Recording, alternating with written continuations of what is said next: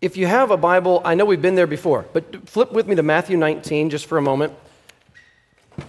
As you're turning there, a couple of sort of miscellaneous, seemingly randomish sort of things that I want to mention uh, before we dive in. This is, by the way, our last week on LGBTQ issues. And then, Lord willing, next week we will uh, get into, there's a lot of names for it, critical theory, uh, social justice, uh, wokeness, uh, you know, all, all, those kinds of terms. So we're going to spend a number of weeks on that and how our biggest concern is not just that there's a bad ideology out there, but that the ideology is coming into the church. And so, as the old saying goes, the, the ship is fine in the sea as long as the sea stays out of the boat, right? As soon as the water starts coming into the boat, then you got problems. And we, we've seen that wokeness has definitely infiltrated some otherwise solid uh, Christians, uh, uh, leaders. And uh, we want to try to explain from a biblical perspective how to think about those things, how to not buy into them. Uh, just to say one thing about that mini series coming up here, which is still with the culture.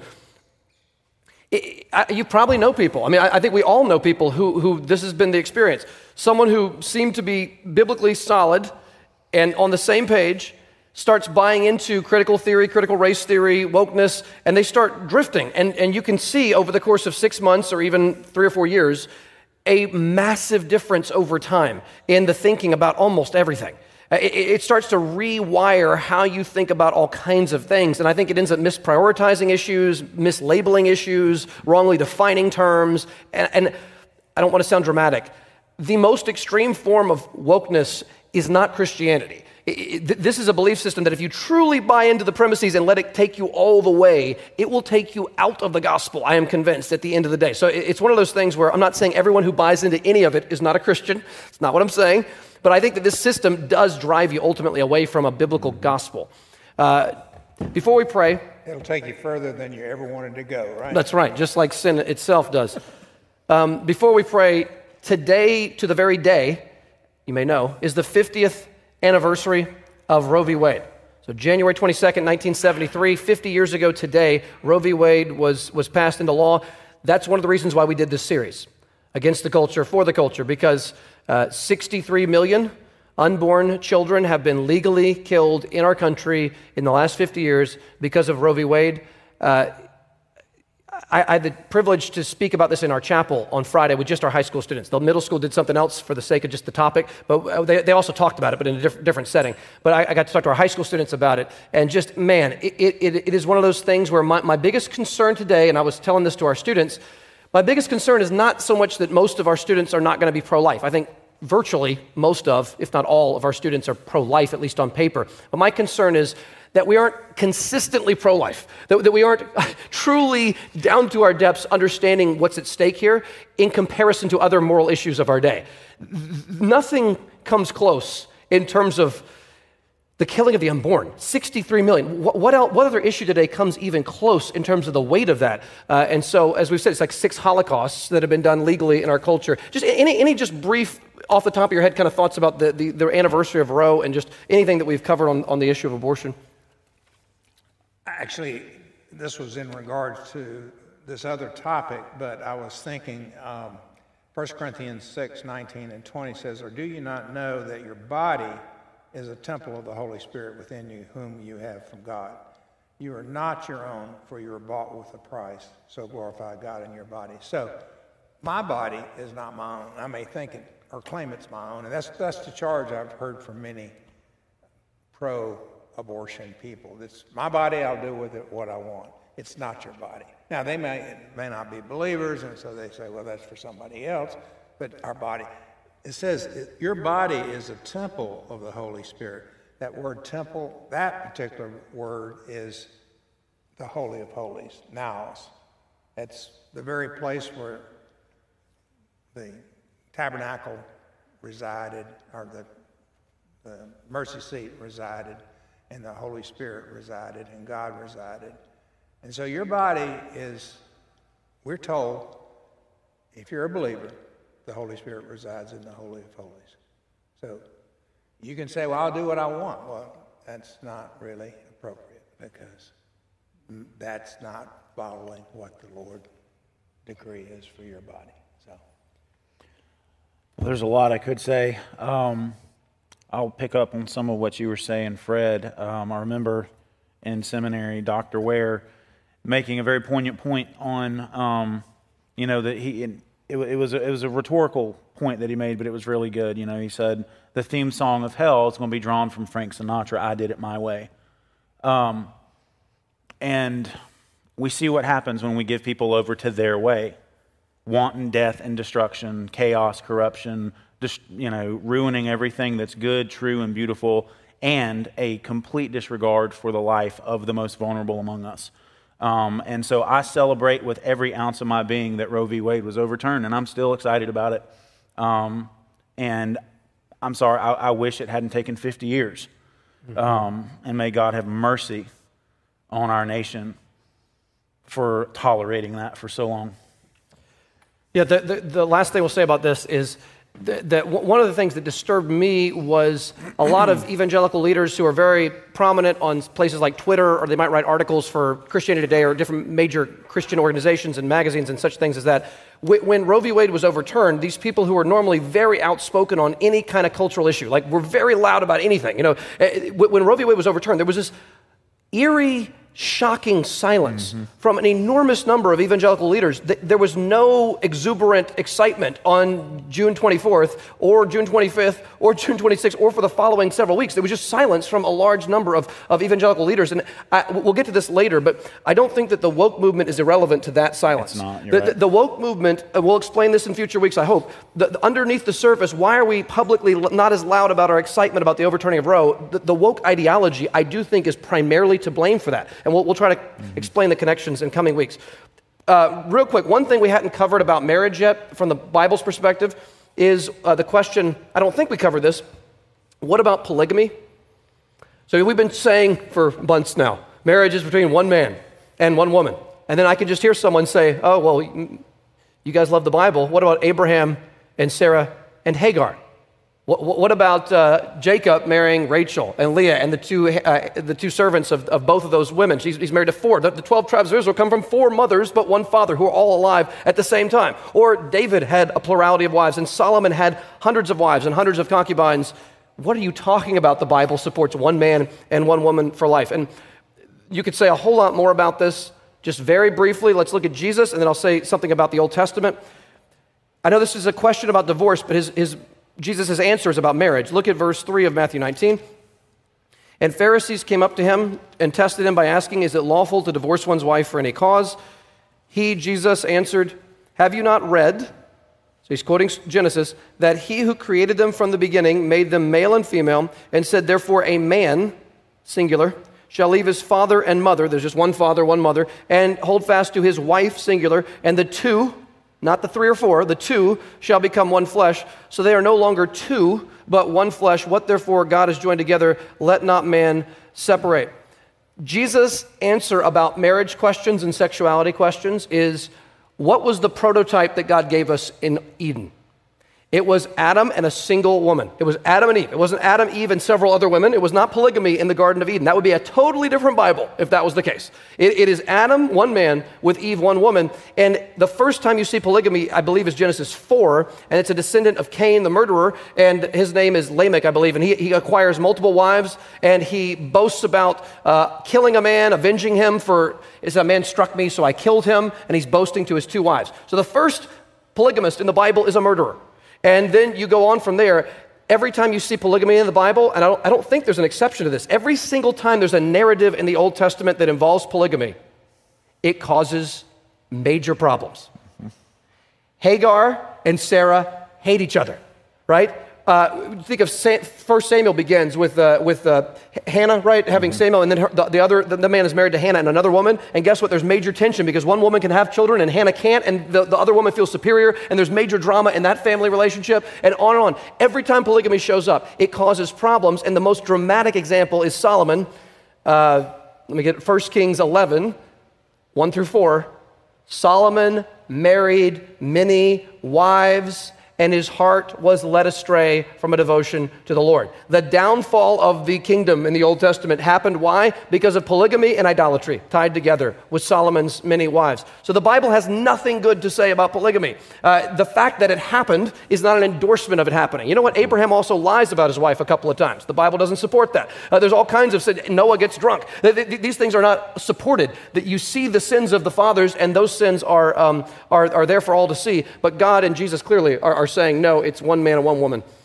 Well, it's also it's a call for wisdom uh, when we see like the pattern in Genesis chapter one and two, um, because obviously you know wisdom begins with the fear of the Lord. Proverbs says that, and so we come to a text like that where God is creating humanity and establishing the primary relationship, what it is, what it's going to look like, and all of that.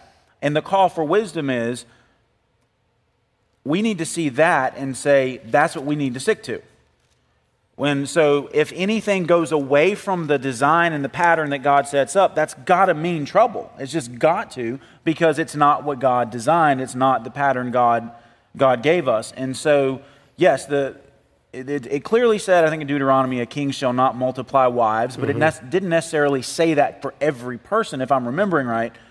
But just because it didn't specifically say, you know, you shall not have more than one wife, we look at the pattern God set up in Genesis, a man, singular, like you said, will, you know, hold fast to his wife, singular. Anything other than that is outside of what God created for us, and it is outside of God's good intention. So anything other than that can't be good. It just can't be because it's not what God set up. And so when we read scripture sometimes, we need to, to pray for wisdom to see those things. If God sets up a pattern, um, a very clear pattern or design, uh, for us, and he says it's good because that's what he said, anything other than that is not good.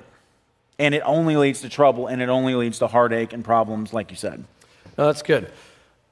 I think we forgot to pray. So let, let me pray for us, and then we will, we will uh, dive into uh, today's topic. Heavenly Father, thank you for a chance to talk about the culture from a biblical worldview and a biblical perspective. Uh, I do pray today as we talk a little bit more about uh, desire that is sinful, whether it be homosexual desire or heterosexual lust or whatever it may be, uh, as we talk about sinful desire, that you would help us all to be humble, that we would desire to fight whatever struggle it is that we have, and that you would show us that uh, there are some really uh, bad ways of thinking about these things that are being, being promulgated uh, in, in, in our country right now. Uh, and we need to be aware of them and have discernment and discretion regarding them so that we don't fall into the same error and that we ourselves are able to fight uh, by your grace and for your glory uh, against our sins and, and ultimately that we would love you above all. So I pray you'd be honored in this time.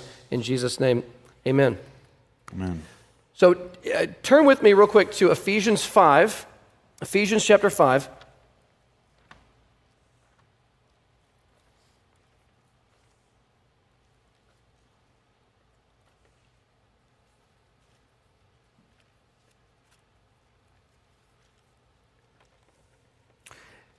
We're about to talk about something called Revoice in just a moment. I'm going to let Greg uh, share a little bit about what that is. Before we get to Revoice, which you may have heard of, let's read the first few verses of Ephesians 5. Ephesians 5, verse 1.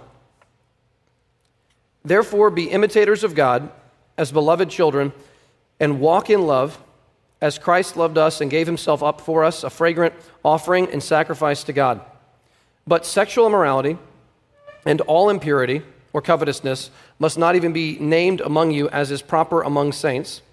Let there be no filthiness, nor foolish talk, nor crude joking, which are out of place, but instead let there be thanksgiving.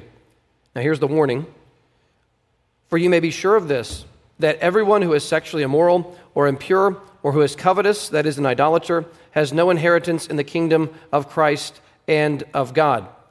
Let no one deceive you with empty words, for because of these things, the wrath of God comes upon the sons of disobedience. Therefore, do not become partners with them. Let me just state the obvious here. Everybody in this room struggles with idolatry. There's no one in this room who does not struggle with idolatry. We, we, we prize things more than Jesus, and we struggle to not do that. But that, everybody's going to have moments of idolatry as a Christian. So when it says here, no one who is sexually immoral, in verse 5, or impure, or who is covetous, that is an idolater, has an inheritance of the kingdom of Christ and of God. Again, it's not talking about moral perfection. It's talking about what marks and characterizes our lives, what, what, what, marks and characterizes our lives as a habit. And we need to be at war against all forms of sin in our life, going all the way down to the issue of sinful desire. Not just sinful action, which of course we must fight, but even fight sinful desire from the very beginning.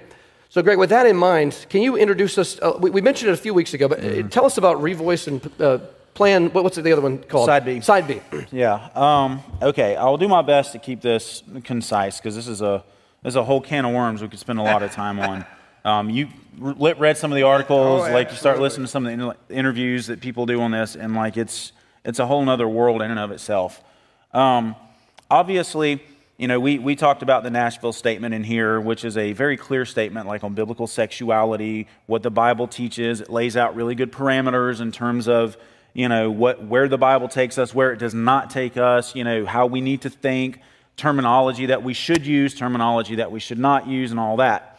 So when the Nashville statement came out, um, a lot of, you know, well-known folks signed it and all this, but there was a, a lot of criticism that came. Now, obviously, folks in the world, you know, who aren't in the, the Christian context, they're going to have problems with the Nashville statement because it's basically saying pretty much all that our society is engaged sexually and like in media and everything is, is sinful and wrong. But what was kind of surprising was the number of criticisms that came from those within conservative evangelical um, contexts. Um, specifically, the Nashville statement, I think, if I'm remembering right, says very clearly there's one article, I think it's Article 7 um, talks about our identity and, and things like that. And, you know, we have to be defined by Scripture. We can't allow any kind of sinful descriptor to be added to who we are as Christian. Like, we are, to be a Christian is to be a follower of Jesus, it's to be a person who's daily repenting of their sin, um, you know, seeking to live the way God would have. And the folks who had a hard time with this um, eventually started a, a conference um, and kind of a movement called Revoice. Um, Nate Collins is a guy, I actually knew him when I was at seminary. We worked at Cinnabon together for a number of years. Um, That's yeah. a strange beginning. It is a strange beginning. But so, and I, you know, as I got to know him, I mean, we, we, there was a lot of guys from the seminary and Boyce College worked at, at Cinnabon. It was a unique little thing for a while. So we had a lot of conversations, and I, Nate liked to push the boundaries. Um, How many years ago was that? This was in 2003 to 2007. So I just dated myself. Um, I'm still younger than some of y'all, so I'm okay. Um, but and so I knew this as I got to know Nate that um, he used to be um, at some point was was gay, had you know renounced that as a lifestyle, but still kind of you know struggled with some of those desires. But you know he got married to to his wife and all that. Um, and, you know, I, I, knew he pushed the boundaries on some things. Um, and so when Revoice came out, and he was very critical because he actually said, and others, that the statement in the Nashville statement that they had problems with was spiritually abusive because of how it was talking about Christian identity. Um, it's not just we disagree, this is spiritually abusive. Um, and so he helped found this, this conference called Revoice, started in 2018. Um, and basically, it was to give a space to professing Christians who held to, as they, and they, they won't ever say biblical sexuality. It's historic Christian tradi- teaching on sexuality. They won't say biblical sexuality. They've never said that. Um, but the conference was to give space to people who struggled with same sex attraction, um, you know, a space to come together and, and, and hear from one another, encourage one another because they've been so mistreated in churches um, and, and stuff like that. And obviously there was a lot of pushback, um, rightfully so, because they wanted to say that you can use the term gay Christian and that's okay. Um, you can say that you're a Christian and you're also gay. Now, they would say we, we promote celibacy. Don't engage in same sex relationships, but you can still be gay and be a Christian. Um, I remember it was, a, it was a social media post from a while back where Nate caught, and I remember I showed, I showed Beck this, and we she was like, wait a minute, what? Um, he was at like some, some event, like a sporting event with a friend, and he's married with kids, and he says, just a couple of gay Christian men out having a great time.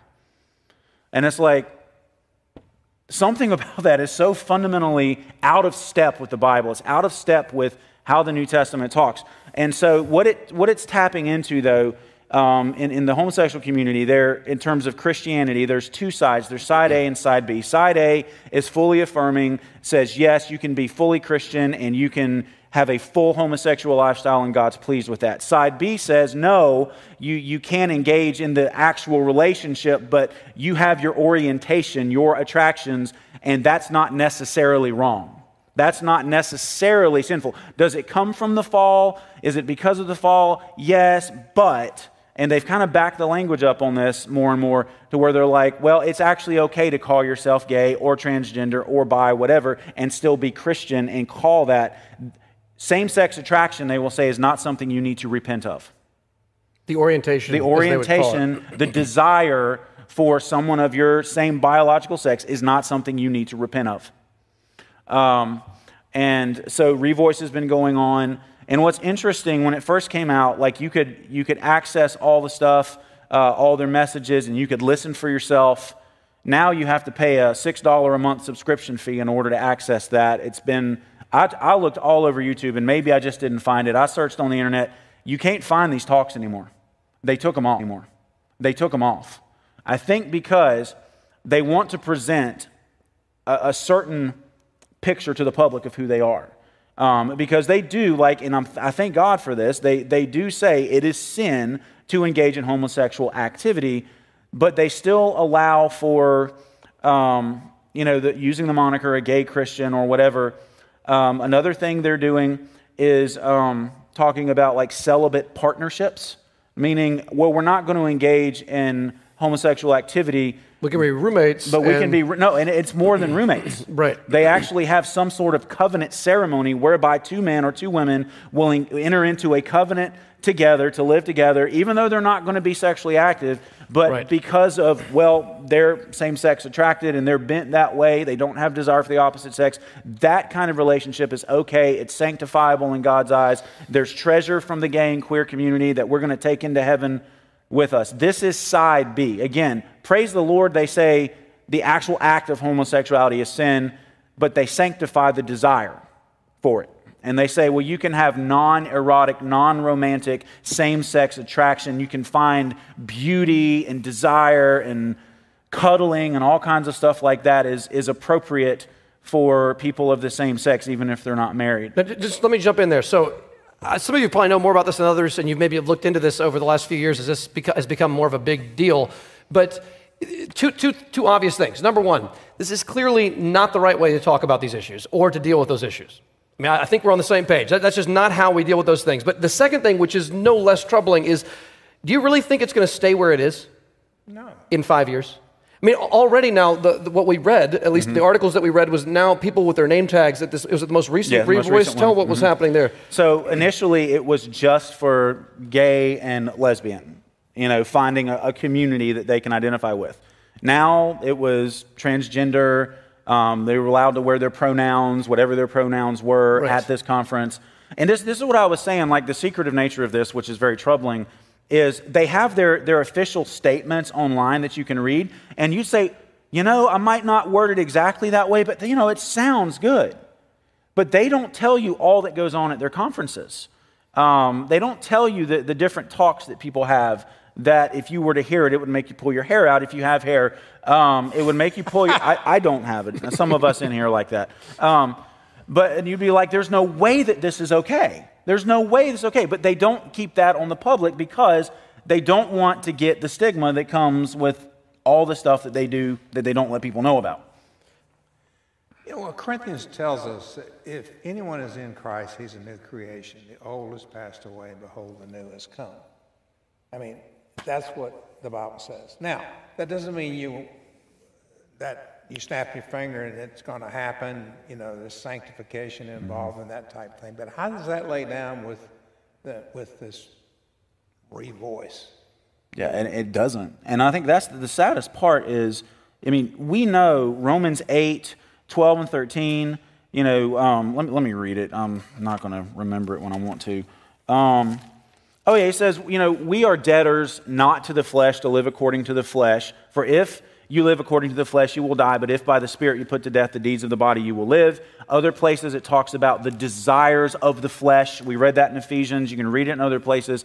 Um, and so we are to be putting to death, mortifying our sin on a daily basis. Um, whatever that sin is. Not all of us are going to have the same struggles. Not all of us are going to be inclined in the same way. But whatever our temptations to sin are, whatever our inclinations are, we need to be waging war on those on a daily basis. We have, um, there's, there's no time off, there's no vacation. Um, we're constantly in a wartime mindset when it comes to our sin.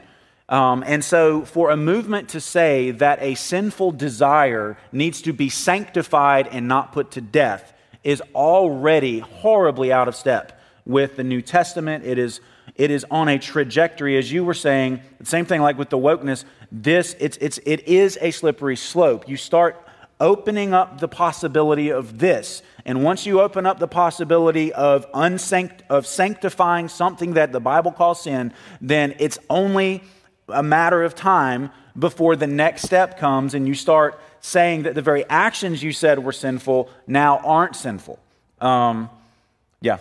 So, something I heard from uh, I think it was Al Mohler a long time ago. If you remember when Al Mohler got to Southern Seminary back in the 90s, he was young. He was in his early 30s, youngest president there in the history. And when he got there, it, it, was, it had gone extraordinarily liberal. There were professors who didn't believe, I guess, in like the virgin birth or didn't take certain things literally in the Bible, professors. And then th- there were a, a lot of uh, egalitarians in the, in the seminary, so there were a lot of women going into the, wanting, being trained to become pastors at Southern when Al Mohler got there. You can still watch the video on YouTube.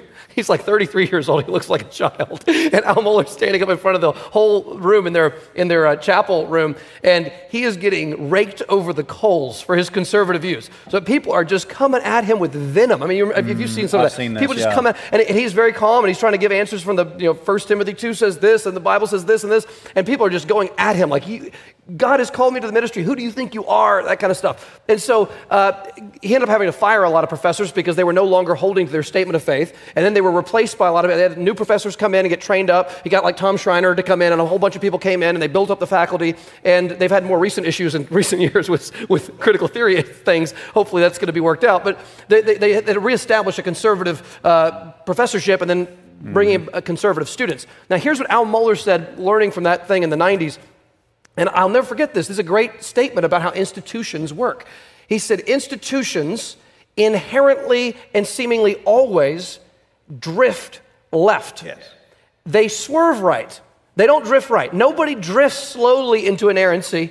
You don't drift slowly into complementarianism. You don't drift slowly into biblical views of sexuality. You don't drift slowly away from the homosexual agenda. That's not how it happens. How does it happen?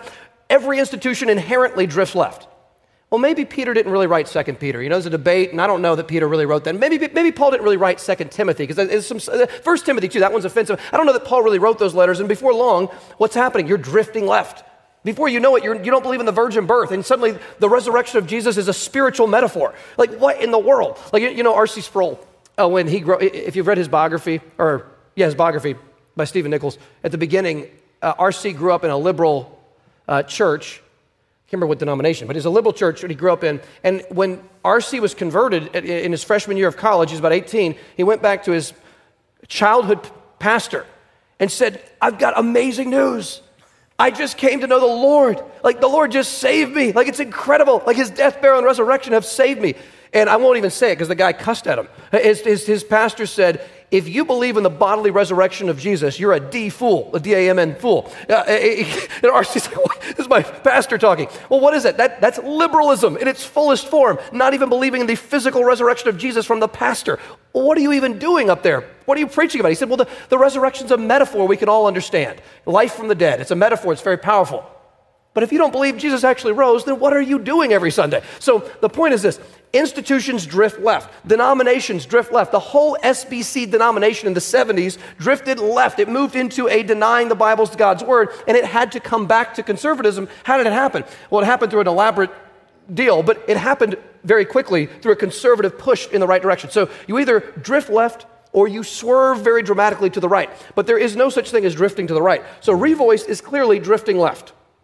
And it's not going to stop. It's going to continue. I guarantee you, in three to five years, they're going to be saying even more crazy stuff than they are right now. The fact that they had his, her uh, you know, they had to write their pronouns on their name tag at the most recent revoice, tells you all you need to know. It does not surprise me that five years in, or whatever it is, that they're already putting the, the, the, the pronouns on the, the, their name tags.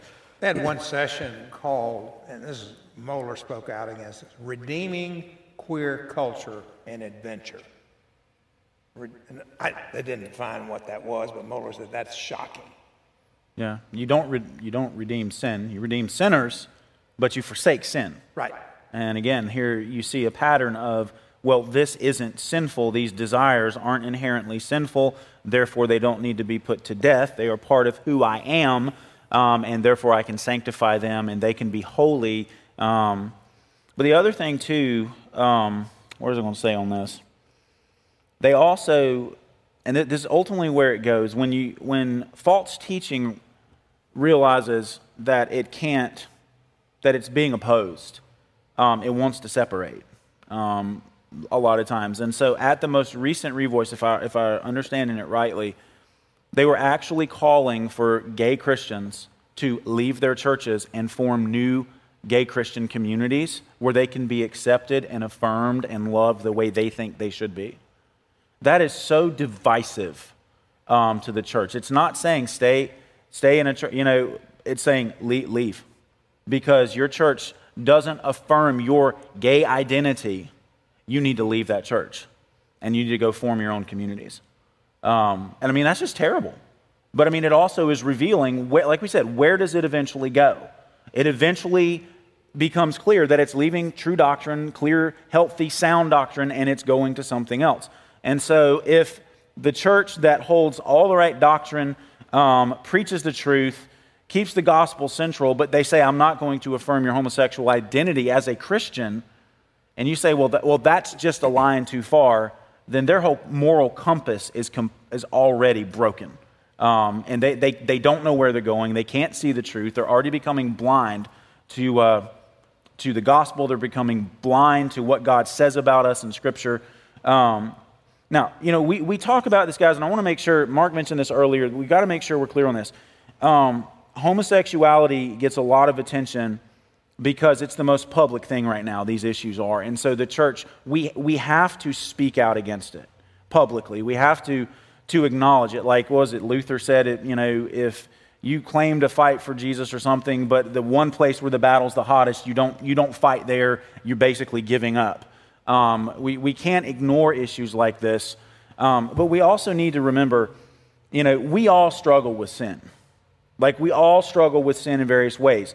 Um, I, I, do believe some people are going to be more inclined to homosexual sin than, than others. Some are going to be inclined to be more angry, some greedy, some this. We all have different desires that are wrong that we should be fighting and putting to death, whatever they are. And so I do think one thing the church can take out of this is because the nature of the homosexual thing, if, if we meet somebody who says they struggle with that, our first response does not need to be recoiling in disgust. Um, I know that's hard because the act itself is disgusting in God's eyes. It is. And it sh- we, we should have nothing in us that, that is okay with that. But we have to remember um, if someone is saying, Look, this is what I struggle with, I, I know something's not right about it, we need to be willing to come around them, love them, be patient with them, open up Scripture, to, you know, help them understand what the Bible says, and walk with them in a process of learning to put sin to death the same way we do with our sins that's not exactly like theirs. Um, and so we need to make sure that we don't fail to treat, or that we need to make sure, let me make sure I say this right. We want to make sure that we're treating people who struggle with same sex attraction as human beings and not less than human. Um, because of the nature of the sin, we, I think, rightly have a, a, a response that says that's wrong.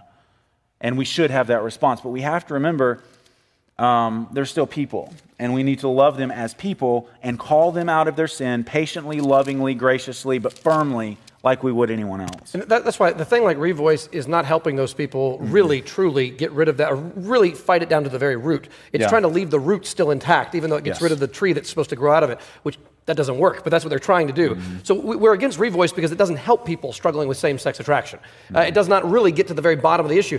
No, yeah, if someone is sitting in private and says, I need to tell you something, I struggle with same sex attraction, they're telling you this in private, and they say, like, it's a battle for me, I'm embarrassed by it, I don't like it, I, I'm fighting it, I don't in any way want to give into it not a single bit of you should freak out or recoil or go, what in the world? Like, no, you, you just, it, it's like, okay, what, join the club, but we're all struggling sinners in one way or another. Like, we, have all got sin that we're fighting. So it, the difference is, is someone, like we said before, is someone with God and fighting their sin, or is someone with their sin fighting God?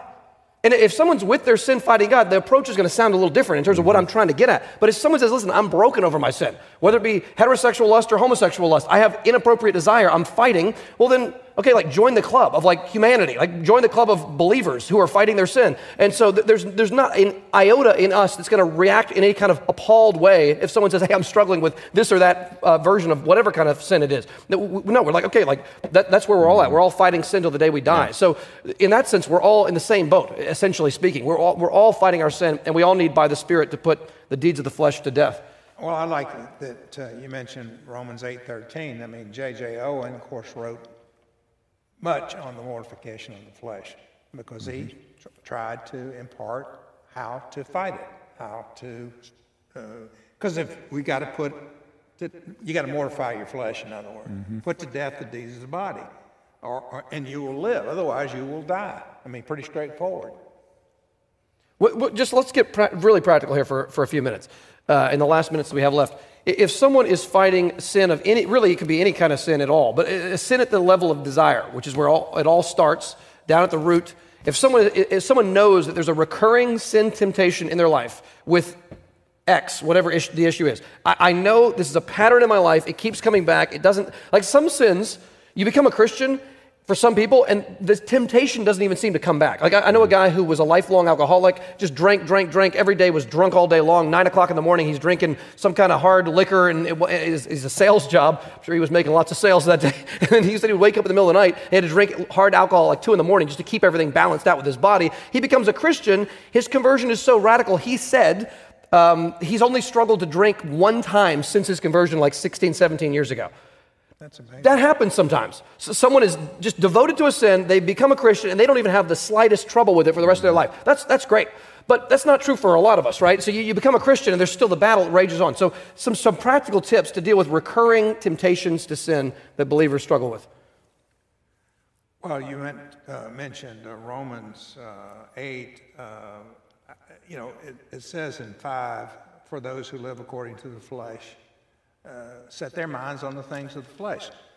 Uh, and those who live according to the Spirit set their minds on the things of the Spirit. And it's pretty straightforward to me.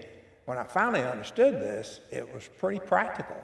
Uh, anything that uh, interfered with what my mind, uh, you know, the spiritual aspects of my focus was an enemy, and I had to fight it. I mean, whether it, uh, it it's praying. I mean, I had one guy I was mentoring back in your era that was, you know, he was uh, struggling with lust, and he'd get up at three o'clock in the morning and go run in order to fight his sin tendencies there.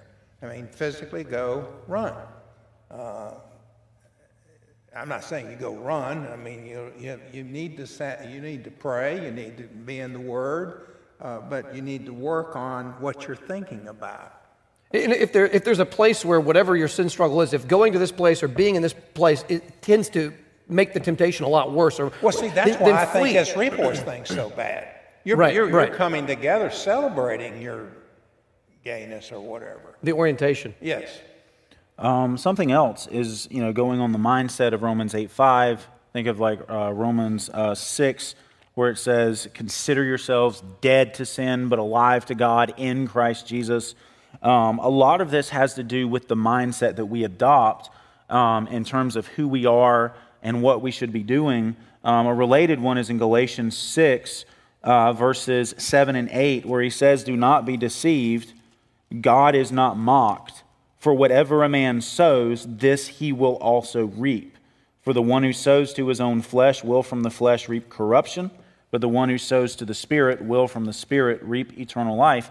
And the point is, we need to have the mindset that says, I'm going to sow to the things of God. I'm going to sow to the things that are good. I'm going to sow to the things that God reveals in Scripture that are important and necessary.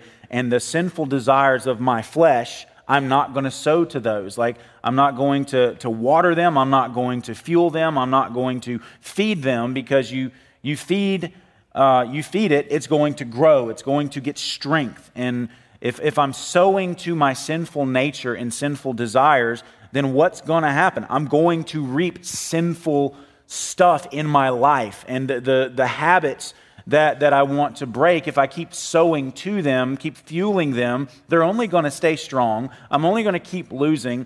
Um, and I'm never going to gain the ground that I would hope to gain. And so, if we want to, a, a practical thing is when sinful desires come in, like in our minds, we just say, okay, I'm not going to feed this by nurturing it. I'm not going to linger on it. I'm going to fight to think on Christ. I'm going to fight to think on the cross. I'm going to fight to think on the gospel. I'm going to fight to, you know, go for a run, go do something um, to, that will help your mind get sharp um, and will help you focus on, on the truth. And that's how, over time, we train ourselves, we develop new habits that allow us, when sinful temptations come, we have reflexes that we can build that allow us to say no to the sin and yes to righteousness. And the, the kinds of things that tend to get us are our heart will get, and we may not even know we're doing this at first, but our heart will sometimes get attached to something in a way that we're not willing to really be open handed before the Lord. Like, mm-hmm. take my money and do with it what you want. Well, I kind of want to spend my money on this particular thing, in the back of my mind, I'm thinking, God probably doesn't want me to spend that much money on that thing right now. I can just, I can just feel it in the back of my conscience. And if I let it linger there too long, I'll probably feel conviction. So I'm just going to turn that off. I'm not going to think about it. I'm just going to go through my day. Well, good luck having a quiet time. You, you go before the Lord when your heart is locked in on, on something that's not, that's not right you will be unable to access the presence of the Lord in the normal way because your heart, you your, your, heart is holding you back. Uh, until, until I'm able to go, okay, what I was going to do with my schedule that is maybe not exactly what God wants me to do, and it's not maybe, but I don't want to give it up, and so that's holding me back. If I, Lord, you can have it. What do you want me to do? I, will do whatever you want me to do. I, I want to be biblical. And then suddenly there's that open fellowship again. And so, what often holds us back is internal heart issues where we're locked in on some small thing, it may be, mm-hmm. seemingly, but it keeps us back from being truly open and transparent before the Lord and truly seeking the Lord's presence. And it's, it's very, in my experience, there's a lot of dry days reading the Bible if that's going on in my heart, right?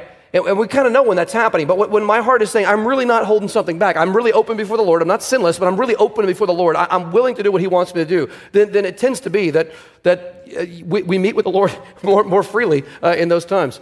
I would say it's also important to kind of trace what leads up to particular temptations.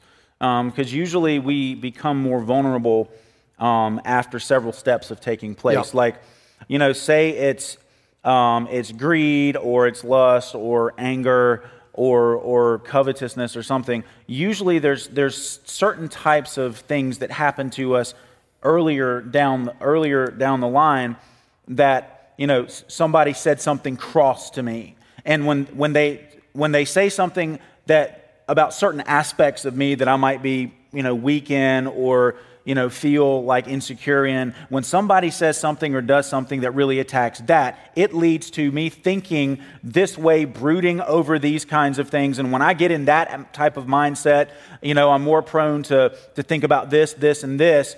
And every time I get to here, that's when I give into that temptation. Mm-hmm. So it's like, beware of, of the triggers, if you will, that start the process that leads you down the road to temptation and sin. If, if we can identify you know, those triggers, for lack of a better word, um, then we can stop the process in our heart and mind before it ever even gets us close to engaging in the actual sin that we end up hating and being sorry that we did.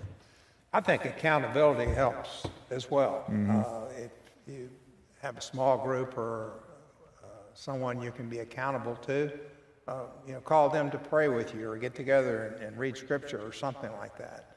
Um, that's why we started Fight Club years ago at Watkinsville uh, to help. At that time, it was uh, young college students uh, fight sin. Was it reject passivity, accept responsibility, lead courageously, and invest eternally? And this guy Robert Lewis that that uh, did all this. Uh, that, that was his ministry. He came off of Promise Keepers back in the 90s. he wrote Raising a Modern Day Knight, which um, Josh Chronic has my book. And, and, and no, no, no, that, that, but that's, but that's, he's got boys, uh, you know, he, he, that's what uh, fostered uh, Robert Lewis to write this book. He had boys, and he had friends that had boys, and he didn't know how to raise boys, so he got together and and uh, they did it together.